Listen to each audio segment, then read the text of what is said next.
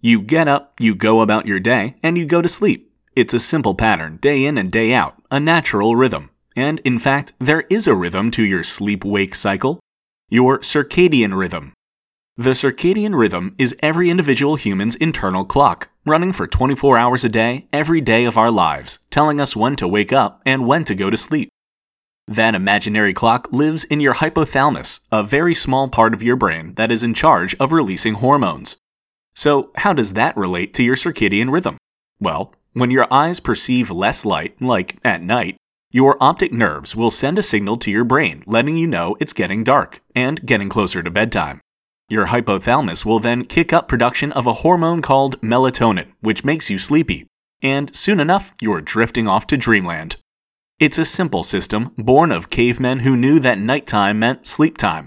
But in this world of modern technology, it's easy for your circadian rhythm to be disrupted. Jet lag, late night movie marathons, and even light from your phone as you read texts in bed at night can throw off your circadian rhythm. But if you heed your body's natural signals of drowsiness at the end of a long day, your sleep will be better and you'll feel more refreshed upon waking.